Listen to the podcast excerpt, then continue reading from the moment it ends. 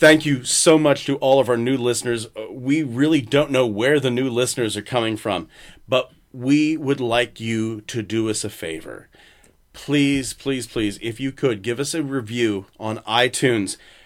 It really helps the show out. If we have like a, a high review on there, it gets people listening. And another thing you can do, you know, you have a friend that's going to love this show. Please, please, please let your friends know about us. If everybody lets one friend know about this amazing show that we're doing, that Christy and I are so very proud of, things are going to grow and we're going to be able to give you more content in the future. We want this to grow just as much as you do. So, once again, thank you for your continued listenership. Have a great day and enjoy the show. And I'd just like to add a little thank you to whoever told somebody in West Virginia to listen. Three states to go, Scott. Nice!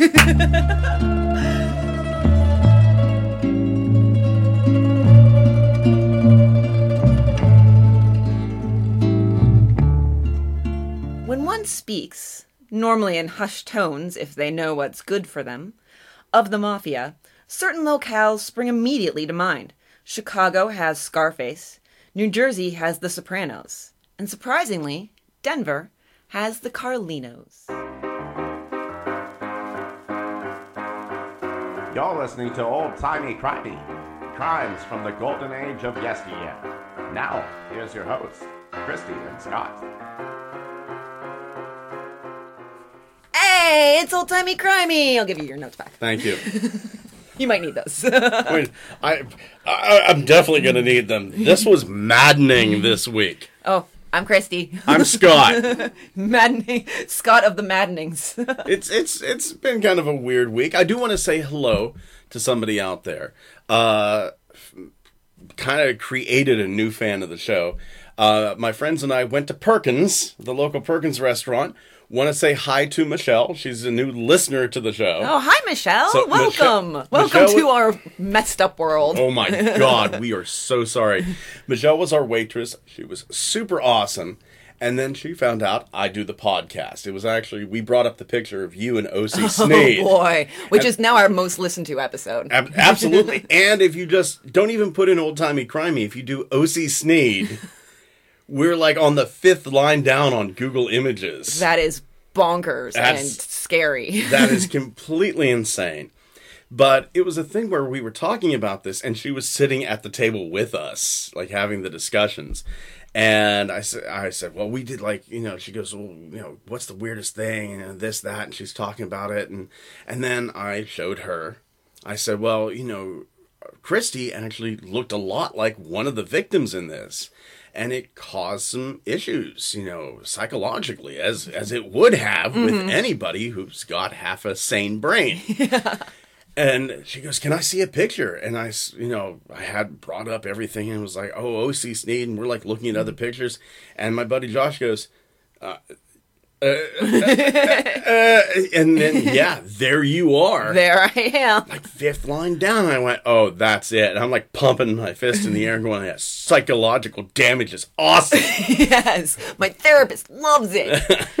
yeah, it's kind of weird to have my picture appearing under a Google image search for somebody else's name, but Yeah. it just is, I guess, the natural progression of things at this point. You Oh, know, when is- you have a murdered victim doppelganger and you do a podcast about it, that episode art will show up. yeah, it's it's kind of awesome. Thank you to all of our new listeners. Yes, thank you. And uh, Michelle, I'd like to say, Michelle and I have something in common. I used to work at Perkins, not the Oh. one here, the one in my hometown. Um, so, hello, fellow Perkinsite. we wave at the microphone as if it is sentient. It is. It is. It knows. It was messing with us earlier. It really was, or I was being picky. One of the two.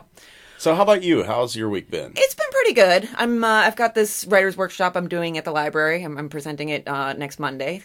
Thanks to Barb for uh, who is the uh, assistant coordinator. she texted me her job title. I was like, I'm so sorry. We fail as friends. and so yeah, she uh, she suggested this, and now we're doing it. And so I've been working working hard on that, and I'm really excited. I think it's going to be really fun. So yeah, aside from that, it's just been the normal school, school, school, students, stuff around the house, and uh, yeah, my brother is coming to visit next week, so I'm excited about that. Nice. I haven't seen him in about a year, so Nice, nice. So yeah, so I don't look like anyone in in this week's case. So which makes sense because a lot of them are Italian and I have zero Italian blood as far as I'm aware. I don't have any Italian blood. I have a sister who was uh, who had strong Italian ties, but me myself, no, no Italian. Half sister, her mother was Italian. Okay. Uh, my father was her first husband, and yeah, so my sister has like strong Italian ties. Um, but yeah, nothing. I, I've never dealt with the mafia that I know of. I'm sure I have accidentally, but haven't we all? The closest I think I've probably come is there was a restaurant in a town I'm not going to name where we used to live, and it would. There's something about Italian restaurants. They a lot of them close on Mondays. It's just like a thing, and there would always be a lot of like fancy black cars in the parking lots on Monday e- afternoons and evenings, and it was kind of wondering exactly what was going on there, but.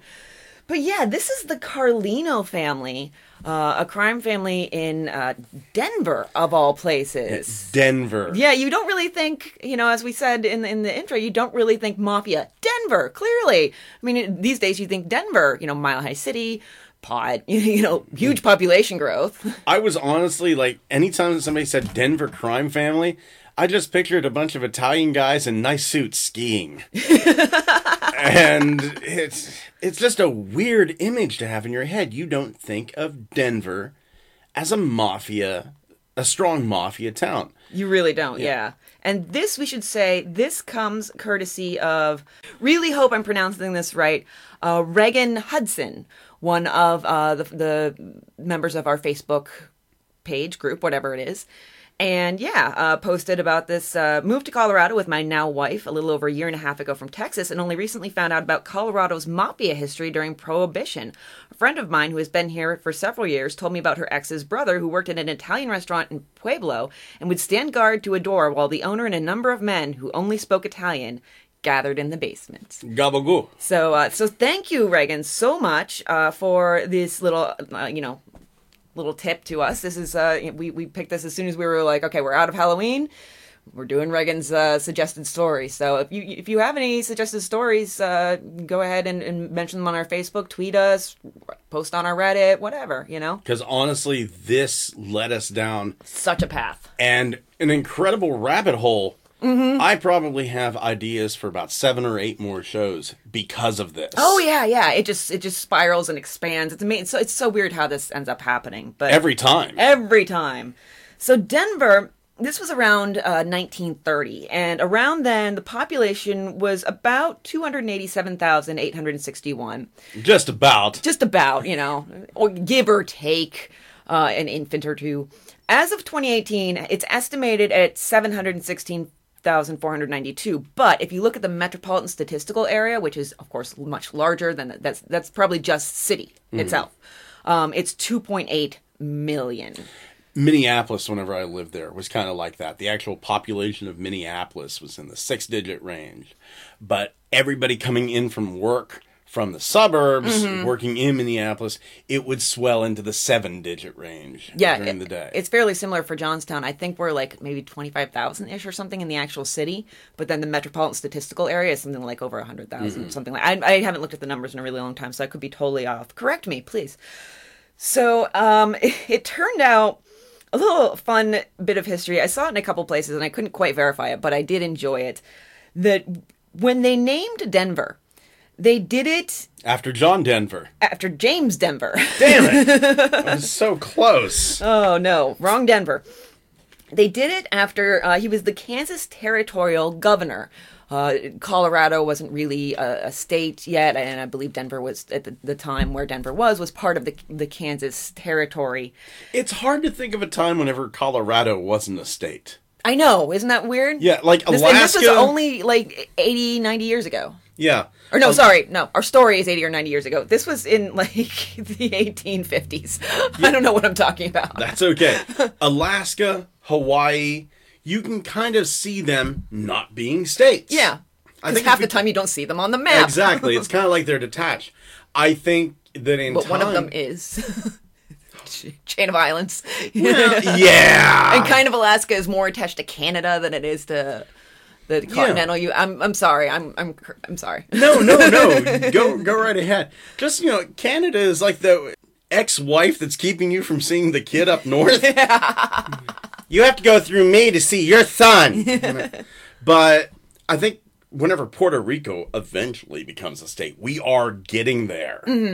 Uh, I think whenever Puerto Rico eventually becomes a state, that that's whenever our kids are going to figure out what it's like to look at Hawaii and Alaska that way. Yeah, yeah, exactly. Well, they did this specifically hoping that Denver would get give his blessing for the city and, and make it more of a hub. Unfortunately, just before the naming happened, he resigned. so, but it still became quite the hub uh, of its own right. Um, so yeah, and I've I've been to Denver a couple times because I used to.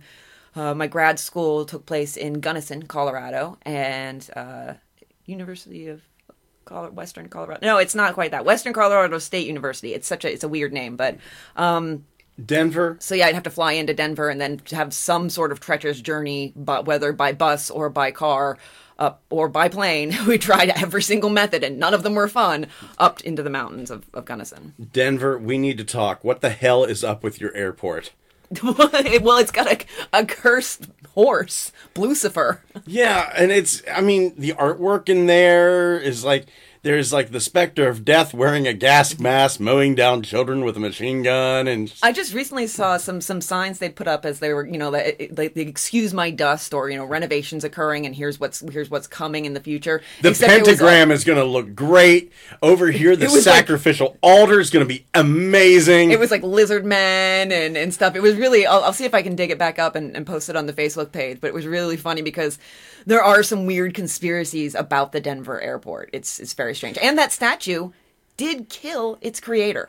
Jesus Christ. There's a reason they call it Lucifer, and it is a giant blue horse. I've seen it with like red glowing eyes. And They're not quite like officially glowing, but when the light hits them the right way, I think Why Denver? it's I I like it. I think they're they're embracing the quirk, and I can I can I can go for that. So Fair enough. But and anytime a statue kills its owner, that's not that's, why it's cursed. That's not a good thing. and they say, and this is another reason why I can uh, I can get behind Denver.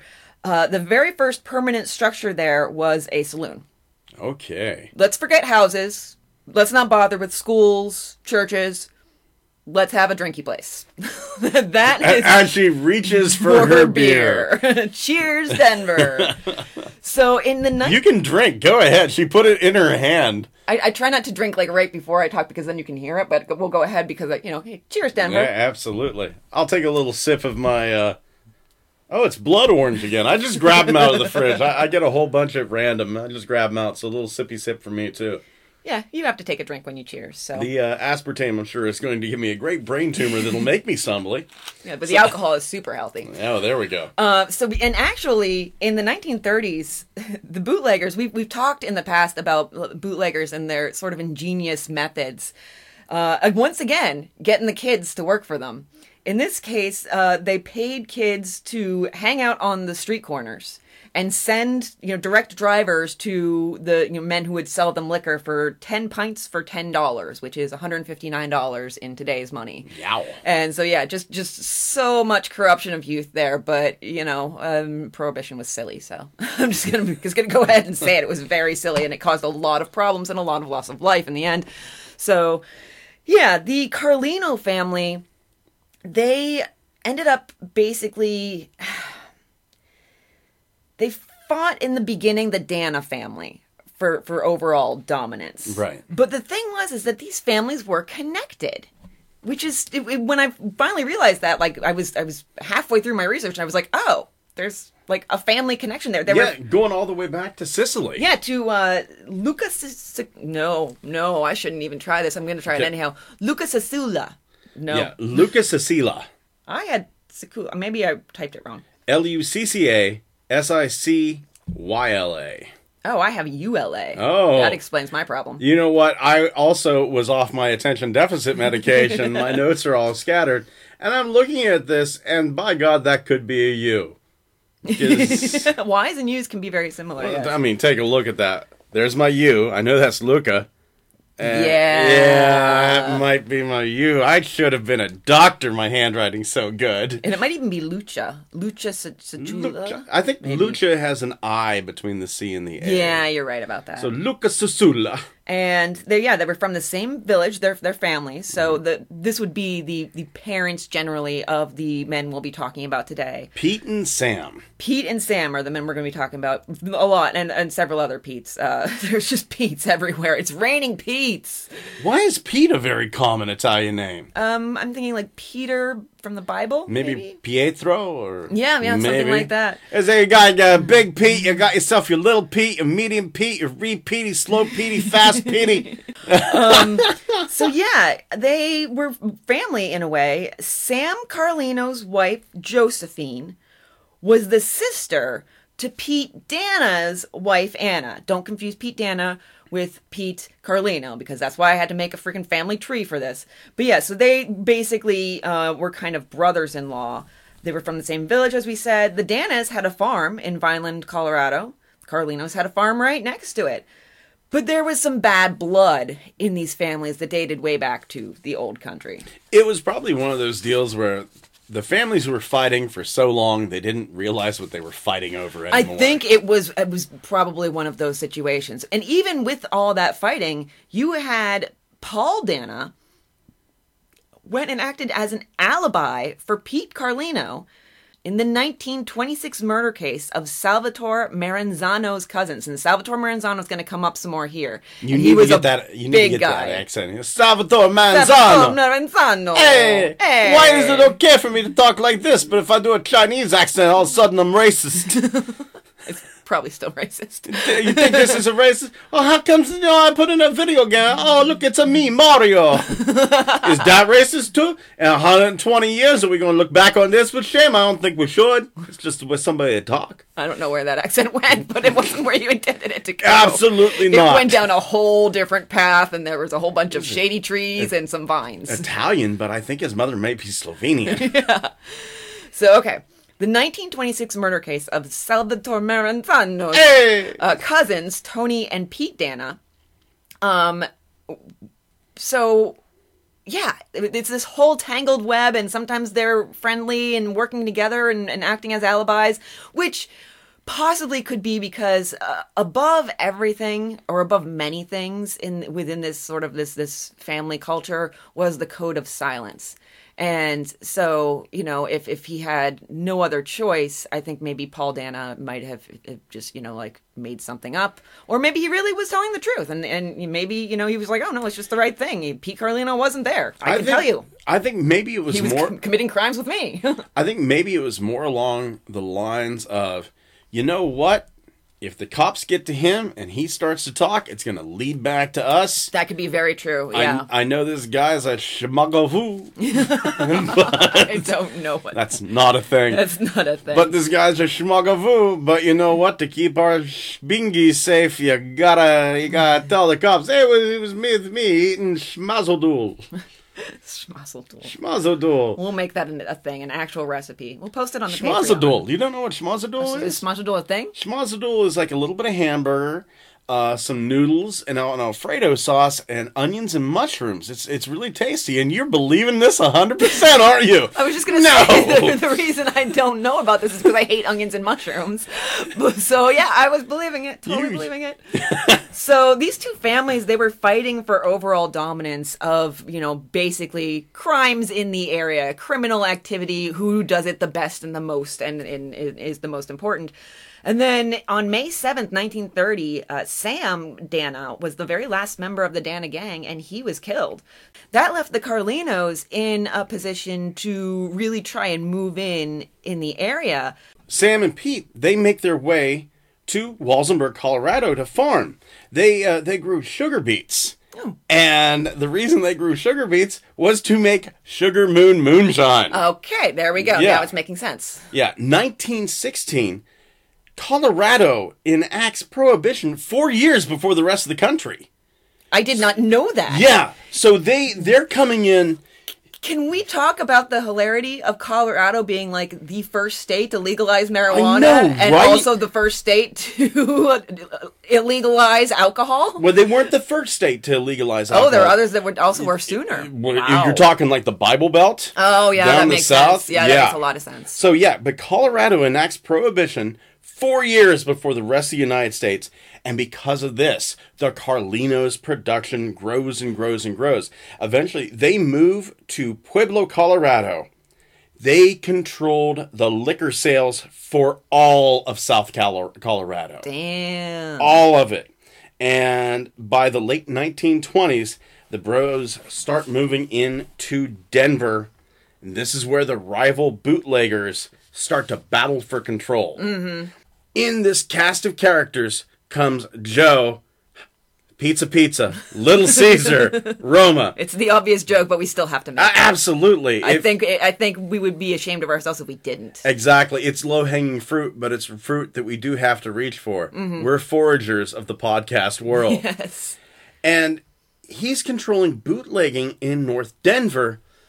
All fucking hell is breaking loose. And I think we need to describe uh, Little Caesar here a bit because He wears a toga, very large nose, he's got the the the, the leaves on the ears, laurel, the laurel. Yes, yeah, yes, laurel yes. around the head, and his distinctive. He had a spear that he had two pizzas and the heads of his enemies. on. Yum. Pizza. There's pizza. something that they leave off the little logo.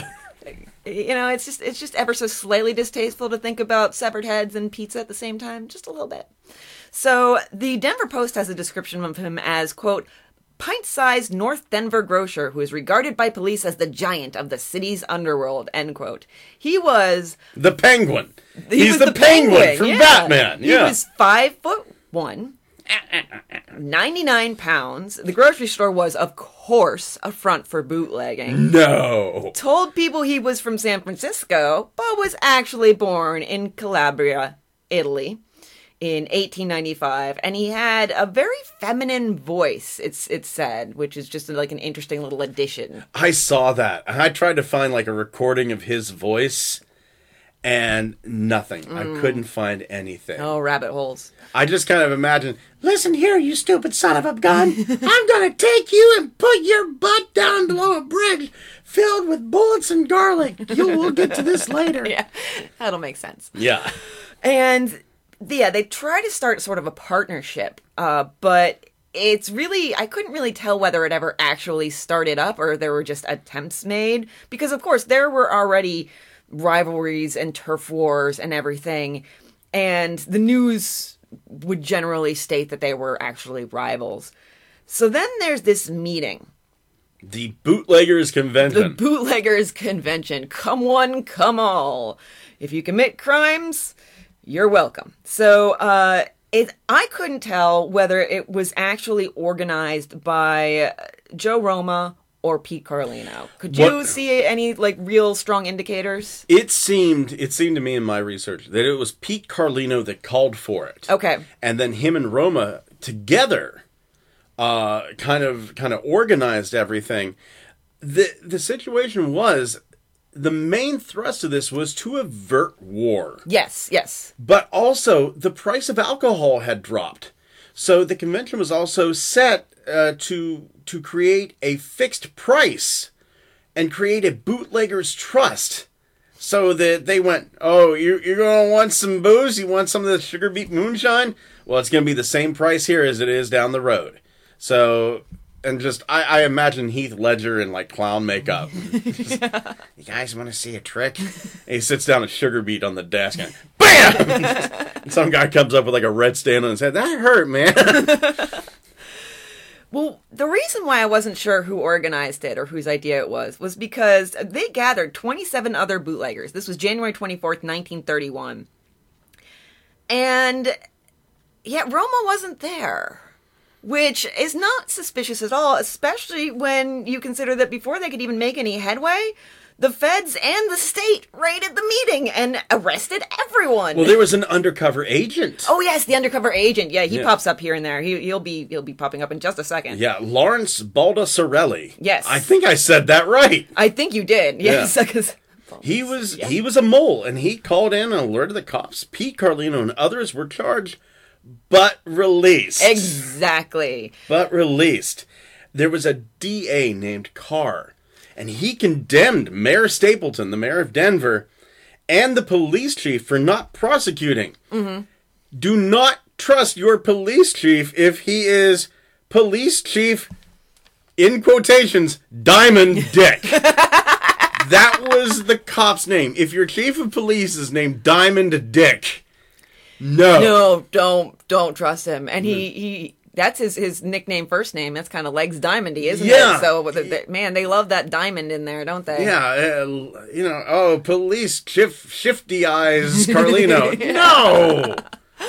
There's going to be a lot of people whose name end in vowels in this. Just remember that. Police chief twir- mustache twirler Mangini. Like, I mean, if your police chief is named Diamond Dick, he is, if his first name is Smedley, then he's tying up women and throw them, throwing them on railroad tracks. Absolutely, is- yeah. No, this is as chintzy and, and as stereotypical as you can get. Yes, yes, it is. It's so obvious. Let's talk a little bit about Mayor Stapleton. Okay, sure. yeah. Because we're we're like ragging on Police Chief Diamond Dick. true. Deservedly. Mayor Stapleton deserves a little bit of what the hell also. Let's talk about some highlights of Mayor Stapleton's life. He is Klan member number 1128. Oh, mm-hmm. not liking you so far, Mayor Stapleton. he is a close friend of the Colorado Grand Dragon, John Galen Locke. Yeah, definitely not getting invited to any of my parties. Hi- in 2018, this goes all the way up to 2018, his great grandson, Walker Stapleton, is accused of paying off the History Colorado Center to remove family ties to the Ku Klux Klan from all the exhibits. I mean, shame is good there. At least he's not advertising it. you know, he's not like, hey, look, my family was tied to the Ku Klux Klan. Come see the exhibit. Let's go to the museum. know, that- Let's take a field trip. There's there's something because uh, Stapleton was running for office at the time, but there's something to be said for nutting up and going, yes, my my grandfather was this, but I am not my grandfather. That is very I true. condemn There's- the actions uh, of my short-sighted grandfather. There's a way to go about this, and the corrupt way is what he chose. Exactly. Yeah. Exactly. So it doesn't seem. Maybe I shouldn't say this, but I'm going to. It doesn't seem like the Stapleton name has gotten much cleaner. no, still a little bit of tarnish on it. Yes. Pete Carlino, he's a little bit on the, the, the broke side. He needs some cash flow. And so he and Sam, along with uh, four other of their compatriots, uh, I'm not. I'm not going to name them because we have too many names already. I did write down their names, but it's just it, they won't really come up except for one of the cousins a little bit. So just know that there were four others. Um, they blew up Pete's house for the insurance money. Kaboom. Yes, and at Wait, wait, no, I'm picturing a kaboom. a kaboom. And at first, it was sus- suspected that rivals of their gang had done it, but then good old Lawrence Baldessarelli, he comes in and says, "It was Pete. It was Pete. Pete did it. Look over there. Look, he's looking all shifty. It was Pete." My name's Lawrence Baldessarelli, and welcome to my ASMR channel. First thing we're gonna do is we're gonna do we're gonna I'm gonna wire myself up for sound so that I get all this conversation from the mafia on tape. Let- Here, Don't do that to the mic. Treat the microphone with respect. I'm treating it with respect. I'm very gentle with the mic. You're like fondling it. yeah, it likes it. It's so funny to see how the levels just completely plummeted when we started that. So yeah, it, he he says it was Pete and snitches on him, which uh, I'm fine with. Snitch is such a negative word, but it's an undercover agent. It's kind of his job. Exactly. It's his whole raison d'etre. So they managed to convict uh, three of the dynamite enthusiasts, uh, and as I called them in my notes, like I just read that and I was like, oh yeah, I should dynamite enthusiasts. That's a spicy meatball. boom.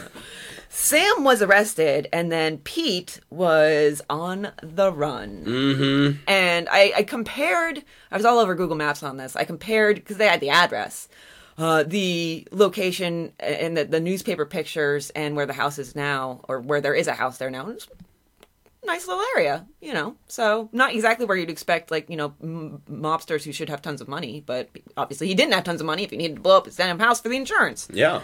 So Pete goes on the run. Sam is set to go to the trial for the arson in three days when Bruno Morrow comes over. Now, according to some sources, Bruno Morrow was a rival, but according to other sources, like Carlino's grandson, he says that Morrow was a trusted member of the gang. He was friends with the whole family. He would sometimes sleep over, would share a bed with some of their cousins. So yeah, it seems like he was really a friend. Yeah, he was he was one of their whiskey operators. Mm-hmm. He was uh he ran the still and but unfortunately this guy was a little disgruntled about not receiving his pay. And he was also only 17 years old, so may not be always displaying great judgment and may have some impulse issues. Potentially. Nothing against 17 year olds, but you know, your brain isn't fully developed until 25. So, You're all dumbasses, yeah, Bruno Maro, he's only 17 years old. Which is incredible. The song he did Uptown Funk is fantastic. To do that at the age of 17, that toe tapper. That's in groundbreaking music. Absolutely. Groundbreaking. I don't really know if it's groundbreaking in reality or not. It was a good song. It was a fun song. It was- Everybody nice. really got into it every time I it came liked on it. at the bar. Yeah. I like fun myself. song. I'm more of a Daft Punk. Uh, Oh, Daft Punk's good. yeah, Daft Punk is fantastic, but I don't think they have anything to do with this one. No, no, not really. I'm pretty sure, unless it goes way back. It goes all the way to the top. I don't think they had DJ playing androids back then. So Eh, It would have been really fun though. So they are all chatting, uh, and Bruno Maro goes to leave. Sam says, Goodbye, friend. Maro gets the door, turns around, and shoots Sam. with two guns. I oh, I do have a blue steel revolver. I didn't know that he had another one. Yeah, he draws two guns and shoots Sam. That's when you know someone is serious. Yeah. When there's not one one is not enough. I have to do it with two, you know, like movie style, yes. Mm-hmm. And what does he shoot Sam with? he was hit with bullets packed with garlic. Yes. So What? I didn't realize this. I always thought garlic oil was good for an infection. Turns out it's fucking poisonous whenever introduced to the body. or he thought they were vampires. Yeah, either or. Or both. Yeah. both both could definitely be true. I don't think it was actually the uh, the vampires thing, but hey, you never know. it would make a documentary much more interesting. yes, it absolutely yes. and Vampire bootleggers of Denver, Colorado. This week on the Learning Channel. What the fuck happened to you, the Learning Channel? TLC? What the fuck? I haven't learned anything from TLC in about 15 years. you really can't learn anything about uh, anything except how to hate humanity.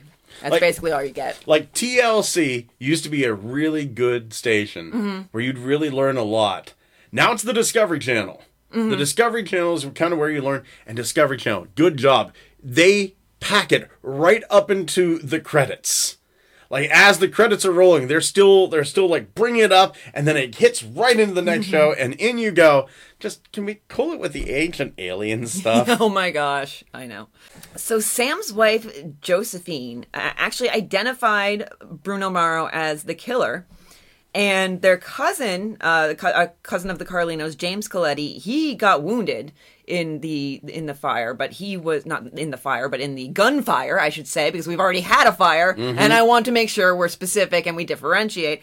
But he lived when the trial comes along. Okay, so a whole bunch of shit happens. This this gets there's a lot going on Yeah. here that I discovered. So Lawrence Baldessarelli pops back up.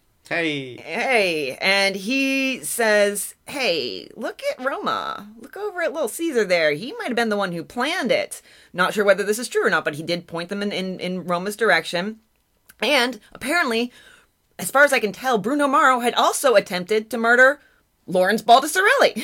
Well, here's the thing: the day, the day that that uh, Morrow did the hit on Sam, and that's I kind of think that's what it was. It wasn't a murder; it was a hit. yeah. Uh, Joe Roma had approached Morrow a couple of days before, And Joe Roma had a lookout and a driver outside of Sam Carlino's home that night. So, yeah, that kind of goes, uh, that's, that's a little suspicious. It's a little suspicious, yeah. So they arrested Roma and Jenny Carlino, who is P. Carlino's wife, as accessories after the fact because they knew they're not going to cooperate. So we're going to just put him in jail. And uh, Carlino's wife is Pete, Pete's wife is jailed with her two-year-old son and had, I believe, five other children. So that's with jailed with a two-year-old, Right. In jail with a two-year-old. Can you imagine trying to handle a toddler in a jail cell? I think it might be easier because if they only have like an 8 by 8 space to run around in. That's a lot less trouble they can get into. That's true, but they're going to be so bored. yeah, well, they can play you with need the toilet. stimulation and everything. Just so- keep flushing the toilet. There you go.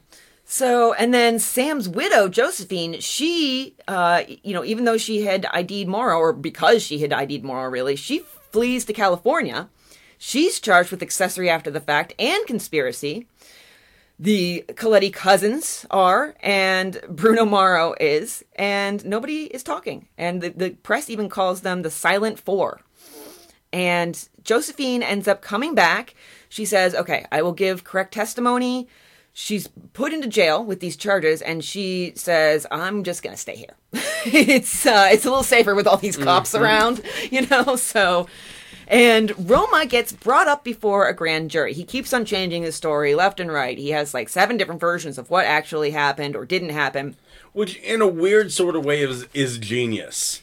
yeah, just, if you just have- confuse them. Just basically. yeah. Exactly, exactly. If you have seven different stories, history will just look back on and go, we don't know what the fuck happened. And that's why we're sitting here going, we don't know what the fuck really happened. If you can't dazzle them with brilliance, beat them with bullshit. Uh-huh. So he is, it could be heard, his high pitched voice through the courtroom doors getting all heated. I'm gonna let you go read it. I'm gonna Okay. I'm gonna put a little star there and do your your wonderful, uh, probably offensive Italian accent. It's all political. See, he's. No, no, you just have to do the high-pitched, yeah. Right, right. I think he's probably like kind of like this, like yeah, maybe a little bit of hi. It's all a political fight. I'm not being thrown in jail and questioned by grand jurors for any other reason. People who bring me before the jurors do so for political reasons. If anybody can prove that I've done anything wrong, I'll jump from the highest tower in Denver. Denver. Denver! that went Australian at the end, as it almost always does. Absolutely. We somehow I can't do an Australian accent to save my life, but every time I try a French accent, it's Australian. There we go. Welcome to Australia, mate. Fucking kill you and dump your body in the goddamn river. Out of all the things trying to kill you in Australia, it's me. I'm the one you should be afraid of. Little fucking koala bear, goddamn rock crabs and shit like that. Fear the Little Caesar. Aye. murder, murder. murder, murder, yes, absolutely. Crime, crime.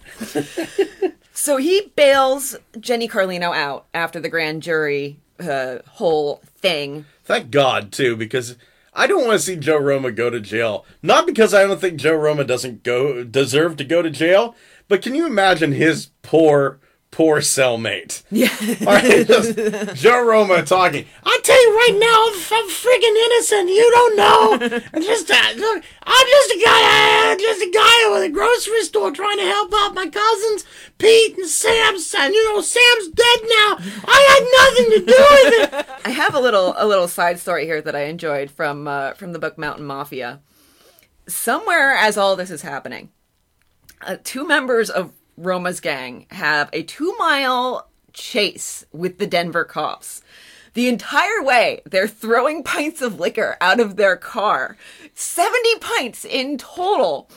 They're finally caught and arrested, but there's no oh, evidence due to the broken bottles, which I would actually call evidence. Yeah. like, the cops not doing so hot here. Come on. If if there's guys that were just throwing out bottles of water. I mean, I'll pay for their littering tickets. exactly. And so Morrow does finally end up going up on the murder charges. One and a half hours is how long the deliberation takes.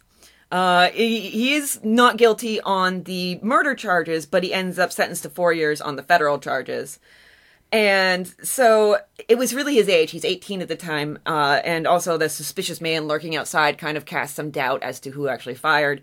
that kind of crushed the charges. And there was one juror who shook his hand after and said, You're too young, kid. Anyway, I couldn't send a kid like you to prison. Good jurying. Good good jurying there. Good. That's that's that's thanks. Just because work. they're 18 doesn't mean they can't be shitty. I can't send a man like you to prison. It's not Teddy Roosevelt. Uh, No, it's a kid like you. I I can't send a kid. 18, you're a man. Exactly. He was 17. he could join the army. Yeah, yeah. It's It's just and shakes his hand too. Like there, it, it just feels like there's really no even possibility of justice. Bruno. Can I ask you a quick question? Why does your gun smell like like a delicious Italian meal? I don't understand.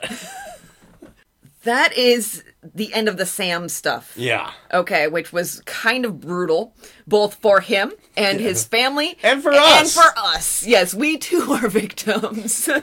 so, and then years later, the crime continues. They uh Pete is still out there somewhere.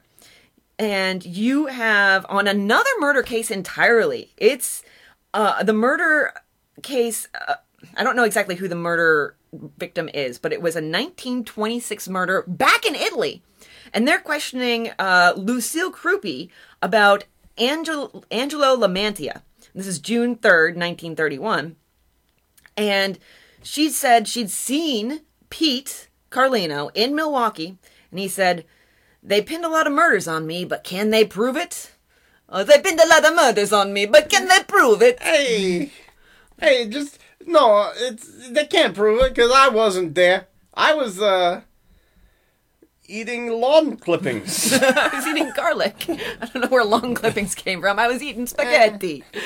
Yeah, it's, it's herbs. How do you say uh, uh marijuana? oh, okay. All right. Well, it is done. yeah. So Pete is actually hiding out at a cousin's farmhouse near Pueblo.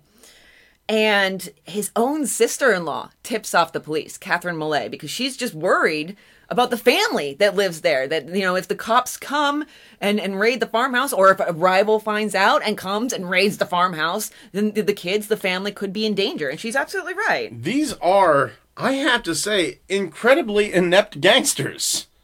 They're not making a lot of money. No, they're really not. They have to blow up their own houses because they're making so little money. Right, right. They're not making a lot of money. And at the same time, they're really getting a lot of innocent people involved. Yes, yes. And on June 18th, 1931, three police departments, you had Denver, you had Pueblo, and Colorado Springs, sent a dozen officers to the farmhouse with machine guns and sawed-off shotguns. They were they were going as heavy as you could in 1931, and they were going for it. I imagine those ones, those guns that had like the film canister on the front. I know it's a magazine, but it just looks like two canisters of film and a click, And I'm going to take photos of this guy as I ventilate him. So he's jailed in Denver, and four days later he's bailed out. Who bails him out, Scott? He's bailed out by Little Caesar. Little Caesar bails him out, along with. Okay, so there's some conflicting information here, of course. Sources vary wildly. so nice Well, snap. That, thank you. That sealed Thank it. you. half the half the world's population disappeared just then. but here's the thing: even though Roma probably had Sam done in, there's no indication that Roma and Pete were enemies. there's not, but there's also some possibilities that he's behind everything to come to. So Right, we'll get we'll get to the, the, some theories here or some questions. You have to remember, though, that Roma and Pete Carlino had an eight year working relationship. Mm-hmm. They were hand in hand, thick as thieves, if you will. That's right. I went there. He did. So, according to some sources, it was a $5,000 bond, which would be approximately $80,000 in today's currency.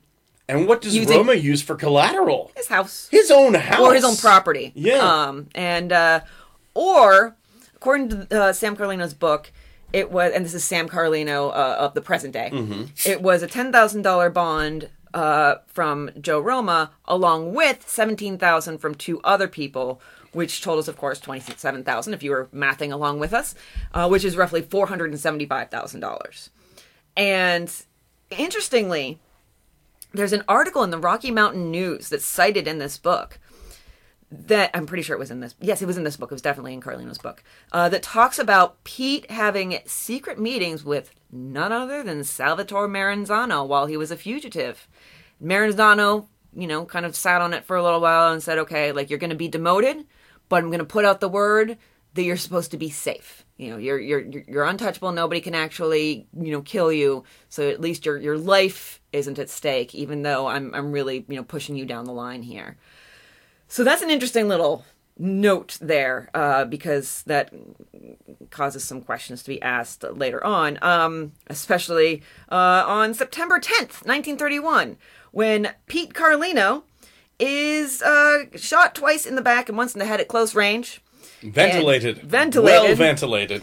killed, and his body is put under a bridge near Pueblo. Two days pass, no one finds it. Someone's really impatient, so they pull the body onto the road and make an anonymous call to his wife. And I have to also have to ask: Does Joe Roma get his money back? I don't know. I, I imagine he might. Here's the thing the bullets, once again, have been drilled out.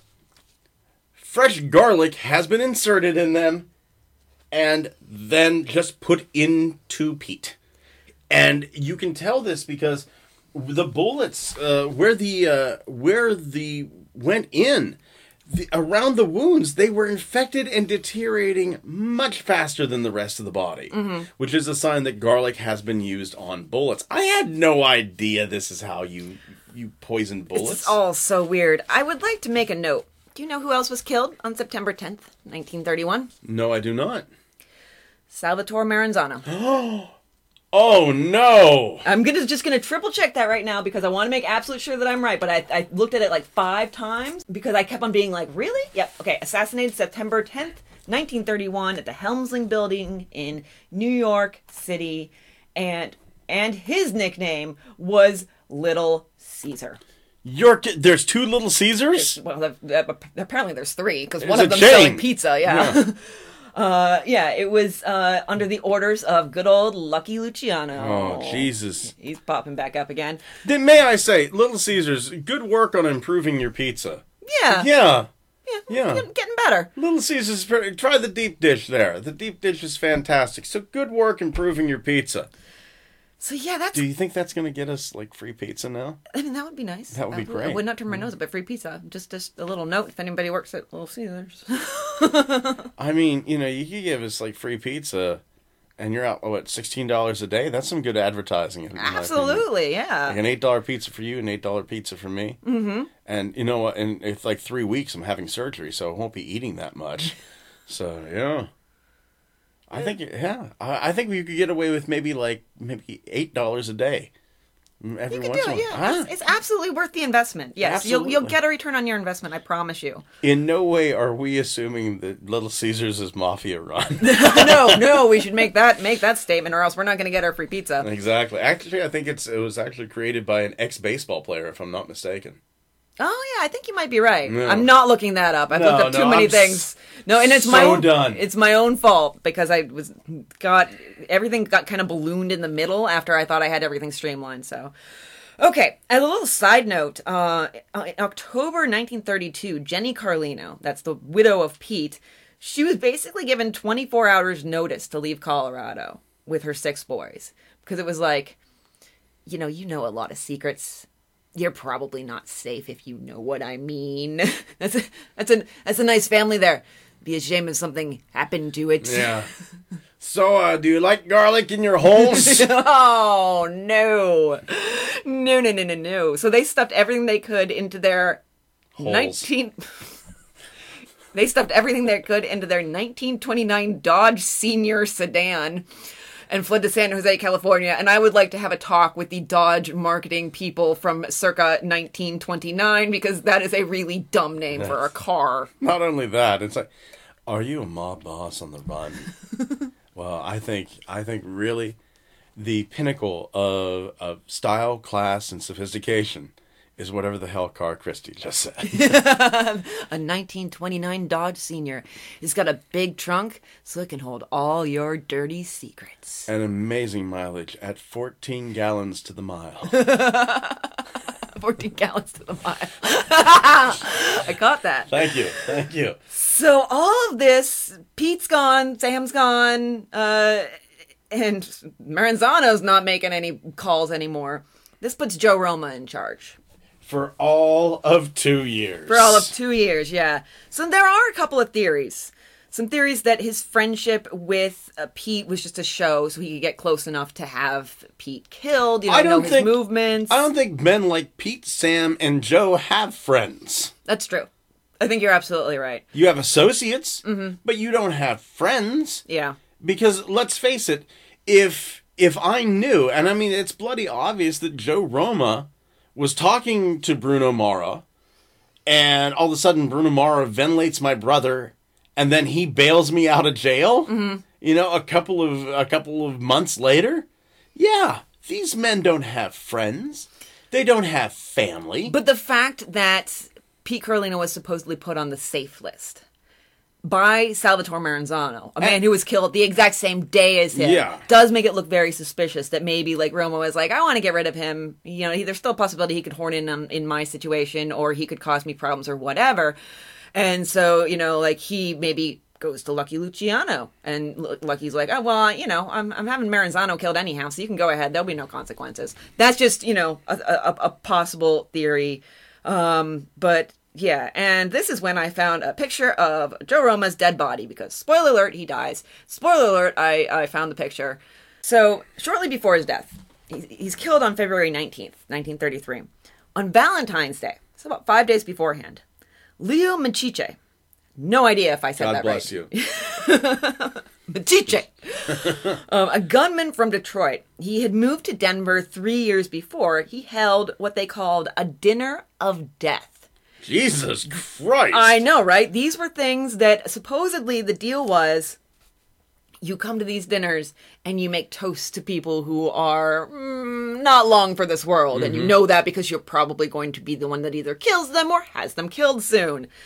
And Roma was a guest there. But apparently, he didn't really make much of the fact that one of these big elaborate toasts was to him. Well, Yeah, and this would soon come uh, very uh, true. that's that's got to be weird sitting there, and you're getting a large toast, and you know that you're gonna die. The only thing el the only thing that I could feel like would be similar to that is if you're a kid. And then you find your own picture on the side of a milk carton. Oh God, yeah, yeah, that would be.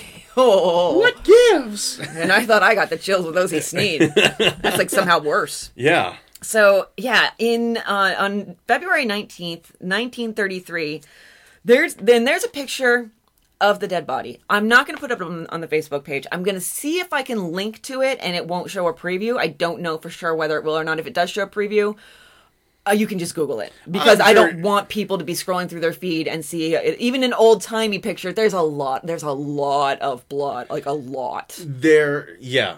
Just because it's old timey, one of the one of the Doesn't mean it's not gruesome. Yeah. One of the pictures that will fucking haunt me until the day that I die. There was a library book that I checked out that was uh, a collection of crime scene photos from the 30s and 40s. This was about eight or nine years ago. Mm-hmm. And essentially, it was this policeman had put it together, and it was his murder book. And a mother had killed her three day old child on her cutting board. Oh no no no no no no no no no no no! That no, will no, no, haunt no. Oh, me for the rest of my God. life. So, whenever, like, oh, it's just an old timey crime photo. No. It's still yeah. I when I was doing my research for my Johnstown flood story, I at one point saw like some pictures from the Library of Congress, and it, it can be very helpful when you're doing like a historical story to have that sort of sense of place. Mm-hmm. Um, and there, I'm just clicking through, and there's one that's like someone's little darling or someone's little doll or something like that. And I thought it would be like a doll washed up in the flood. No, it was a dead baby. And I accidentally clicked on it more than once because I am so dumb. So, so dumb. Yeah, so. It's the worst kind of Rick Roller. It really is. It's, oh, it was terrible. Yeah, it, that ooh, that one haunts me. So uh, the notes from the sources vary wildly, and it's starting to get so frustrating that I'm not even going to sing it anymore. It is. It, it It is. really is because we don't even know how many freaking bullets were in him. The notes on this picture say gangster put 14 slugs into Joseph Little Joe Roma. Hey, there's Little Joe. There's little Joe.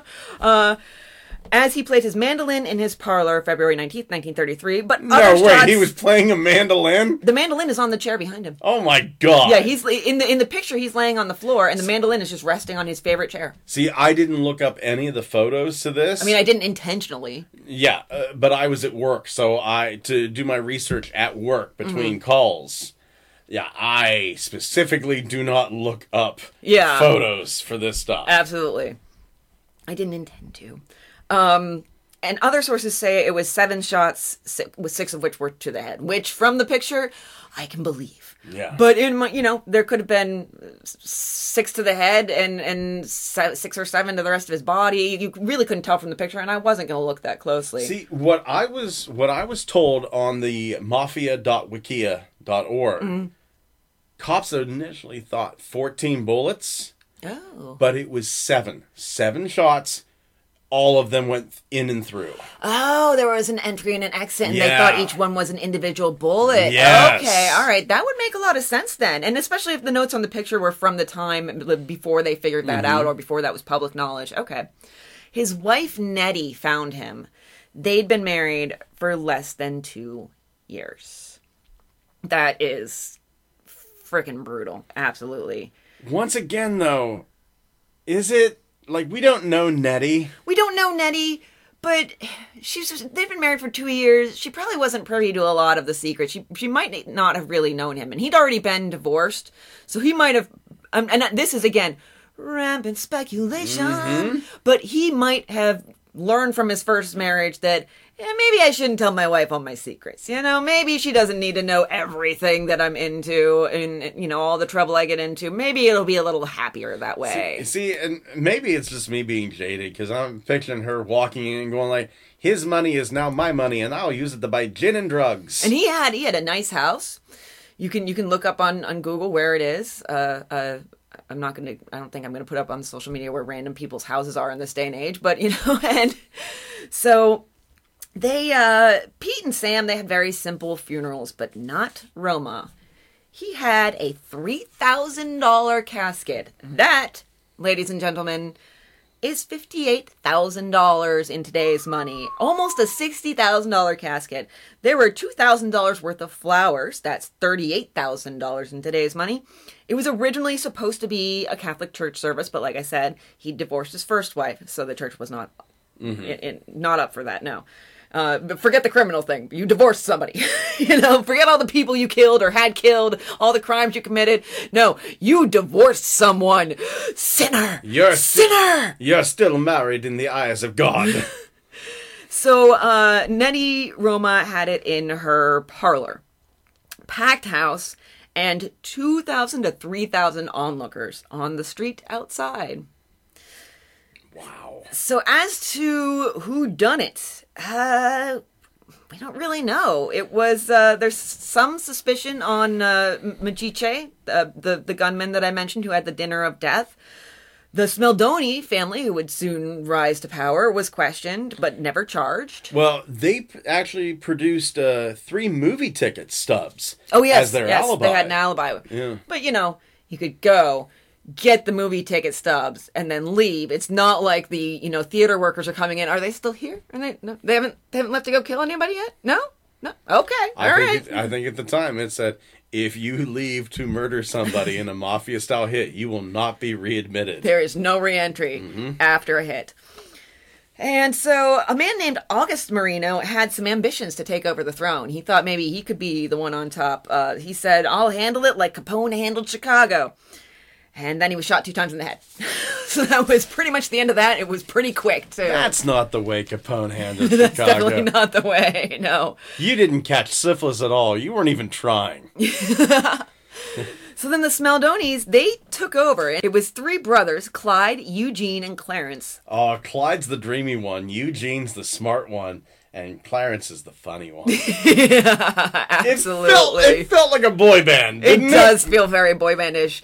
And uh, one of them actually owned and operated Gaetano's, uh, Gaetano's? I'm not sure how that's pronounced. It's a G A E T A N O apostrophe S restaurant in North Denver, which had bulletproof glass on the front door right up until the, the glass was replaced in 2016. See, I'm wondering if that isn't the restaurant that Regan mentioned in the Facebook post. It very well could be because that one wasn't started until the 40s. Right. It actually just celebrated its uh, 70th anniversary in 2017. It went through a couple changes of ownership, It seems to be very, um, like updating the menu and everything, but still keeping to sort of that like vibe they had for the 70th anniversary. There were some really neat pictures actually on uh, a, an article of uh, the restaurant, and they had a, like a burlesque show and everything going on there. It was really neat. There was one picture in particular of like a, a woman in the like right in the middle of a burlesque move and like the looks on the faces of the people around her like one old guy just has that creepy smile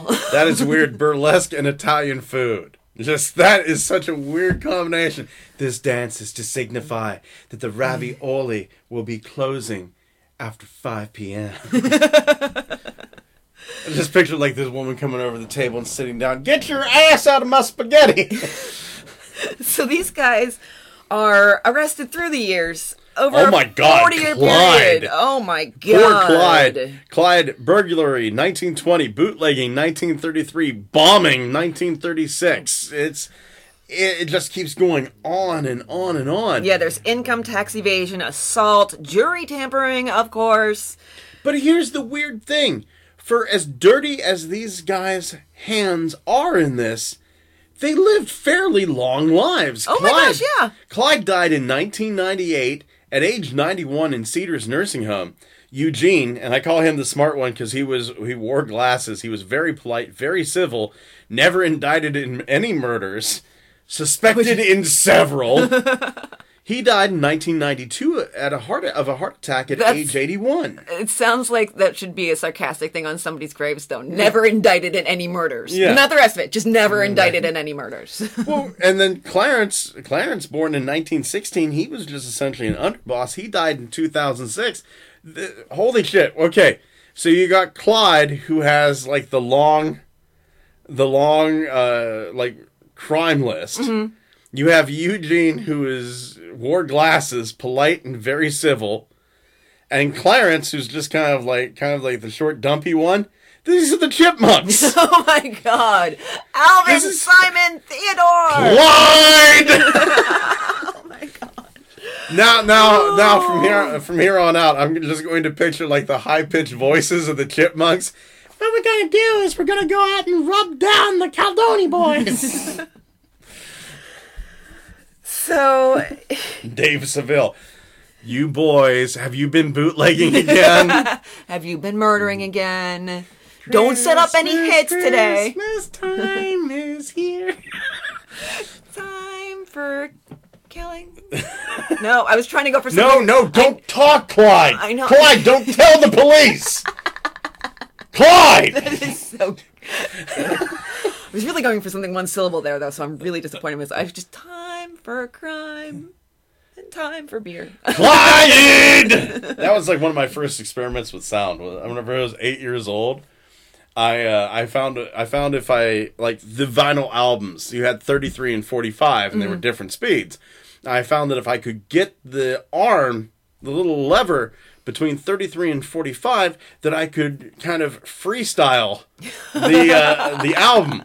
So what I did was I, I learned how to very slowly turn my Chipmunks album so that it was just Dave Seville speaking, and singing three part harmony with himself. so I would slow down my Chipmunks album.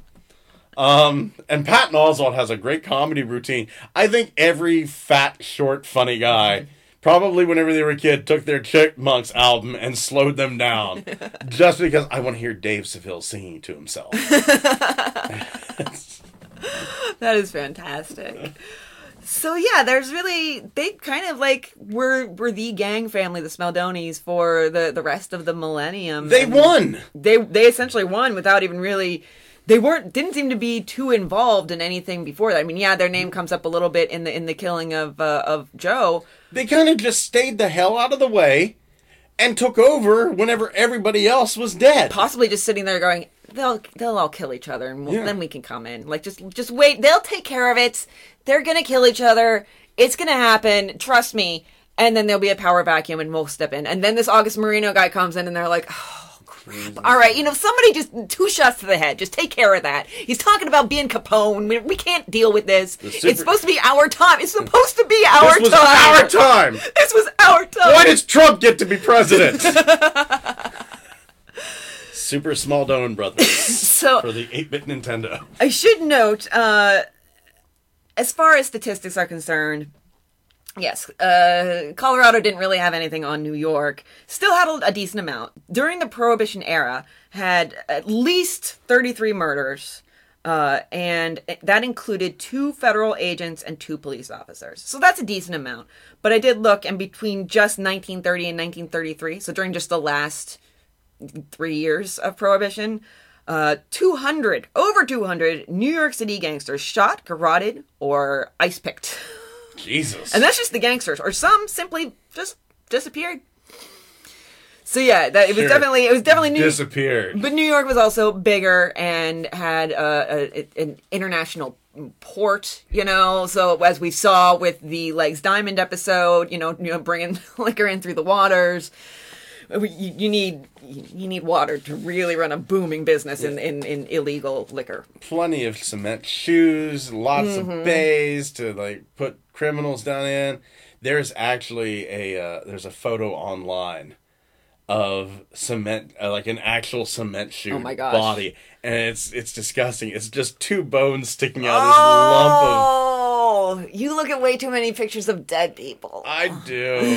and I say I this as somebody who has referenced just as many pictures of dead people during this episode as you did. mean to. But they're like the only two that I've really seen, and you checked out a book of crime scene photos. So It was suggested to me by my librarian. Mm. It was suggested to me by my librarian. Barb, Actually, Lisa was the name of the librarian.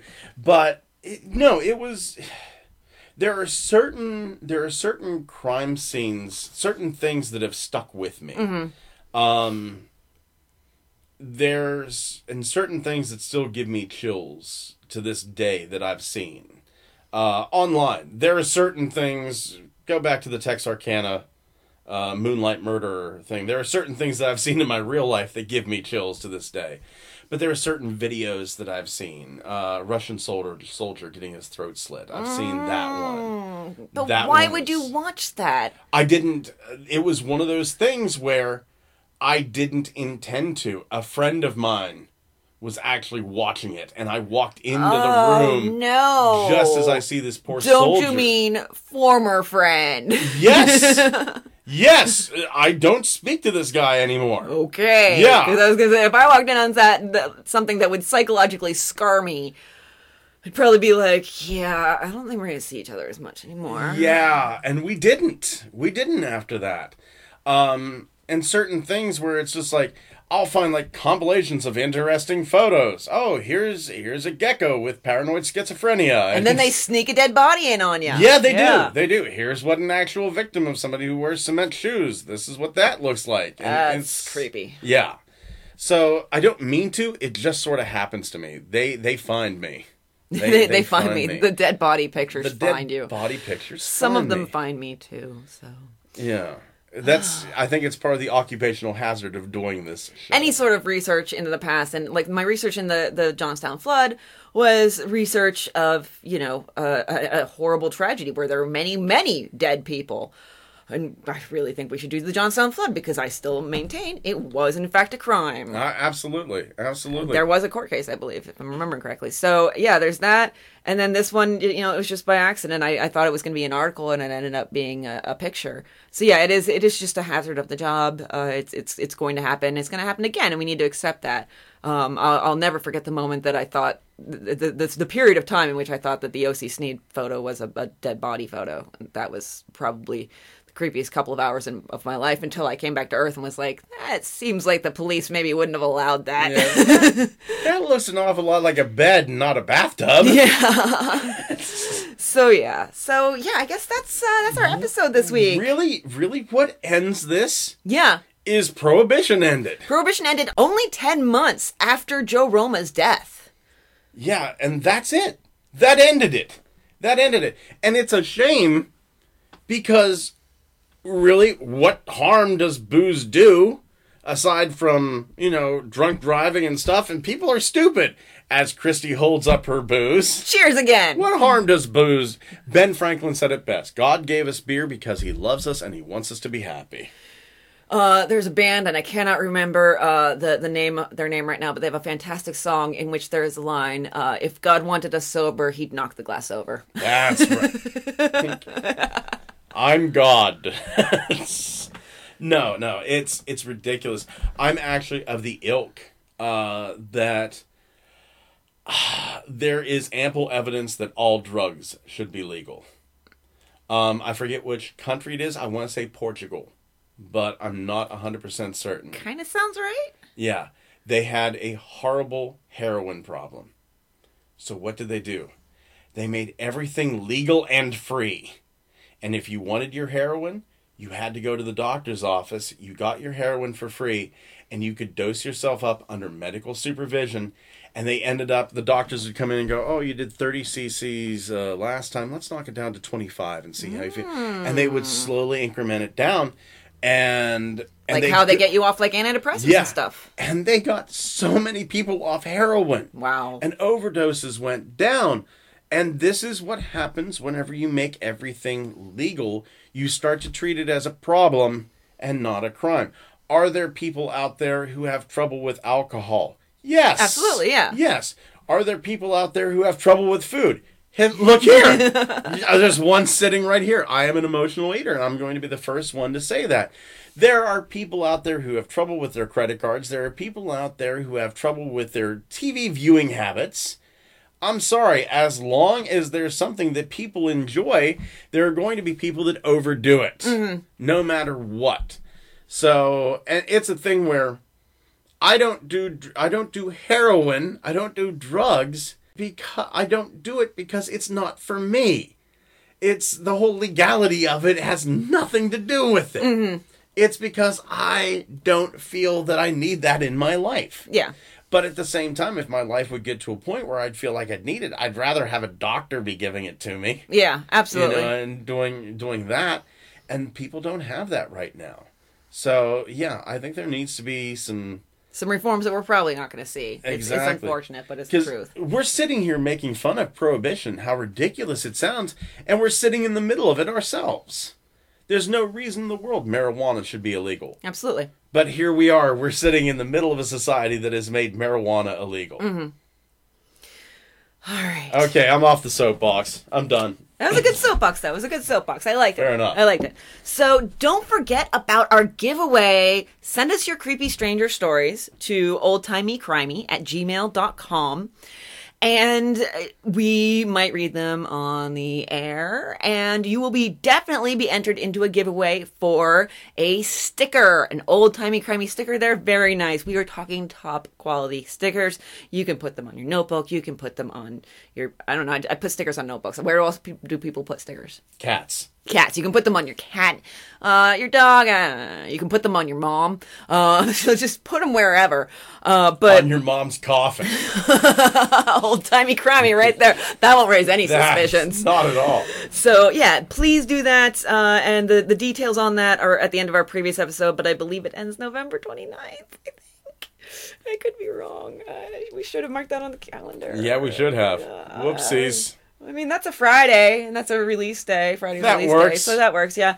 Don't forget about our Patreon, where you can be a gumshoe, you can be a flatfoot, or you, my friend, can be a private dick. You know you want the private dick. You know you do. We're going to be tooling around possibly with some of the offerings in the future, um, just because the the we just we're we're having second thoughts and and and remaking some decisions. Some things need to be revised. Sometimes can't get it perfect in the first try, but do keep an eye out. No matter what, I think you'll be satisfied.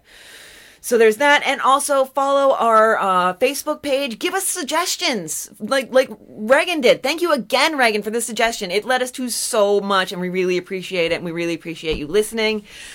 And yeah, our Twitter, our Instagram, our Reddit. We are old timey crimey everywhere. I am stunned whenever I Google old timey crimey how much we appear all over the place. And I got us in some more places this week because I didn't realize that I had missed some some places. So we're we're we're getting into more places. Um, we're on TuneIn. We're getting in on Google Play. Uh, Burberry, I think it's called. Uh, we're working on iHeartRadio. Uh, yeah. So I was that, that was part of my Wednesday was, all right, we're missing some spots, and I want to make sure that people can listen to us wherever they want to listen to us, wherever their their place is. They don't have to go out of their way. right on. So so yeah, that has been. I believe that's everything. I think so. I didn't miss anything. Okay, think actually, so. I, I managed to get everything in. I even remembered the Reddit mess, mess of an episode for me, but I got that social media in. Damn it, because I have to do it every week. So, thank you so much for listening. We really appreciate it. Um, you know, just uh, don't don't put out hits on anybody. This is, this is what we're saying. Garlic belongs in food, not in your enemies. Exactly. All right, we will see you next week. Bye. See ya.